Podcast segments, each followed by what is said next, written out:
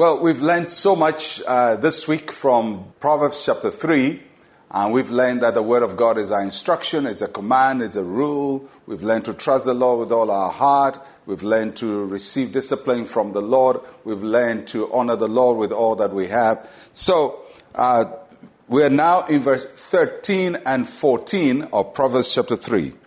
Happy is the man who finds wisdom and the man who gains understanding. For her proceeds are better than the profits of silver, and her gain than fine gold. The book of Proverbs is about wisdom and, and uh, it, the wisdom of God alive in our hearts and how we apply God's principles practically in our day to day relationships with God and with man. And it tells us that the source of real happiness for us is wisdom. Wisdom is what gives us happiness because money, uh, represented as silver and gold, does not always give us the joy we are looking for. And it's clear in our lives that there are people who get all the money, get all the wealth, uh, live the most miserable lives. So wisdom is important. You have money, but you need godly wisdom uh, in addition. And the value of wisdom exceeds all the gold and all the silver.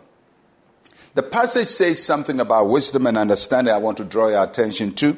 It says, Happy is the man who finds wisdom. That means that wisdom has to be sought for. That, that you, you, must make an effort to, to be wise. Uh, you, you, you must seek it. And we seek for wisdom from the Word of God. When, when we apply God's Word to our hearts, to our lives, to our actions, to our conduct, when we prize his instructions above our own thinking, then we begin to find wisdom because he guides us uh, every day by his word and by his spirit. Wisdom must be sought for. It's an effort, it's a daily effort that we must make to find wisdom. Then it says, understanding must be gained.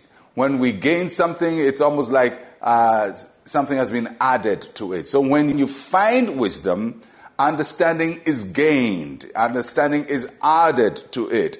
So wisdom has a way of pulling other things with it. Remember when Solomon prayed for wisdom, God says, I will add to you the things that you didn't pray for. And he gave him more because wisdom has a way of adding to our lives. And so the passage says that when we find wisdom, we will gain understanding.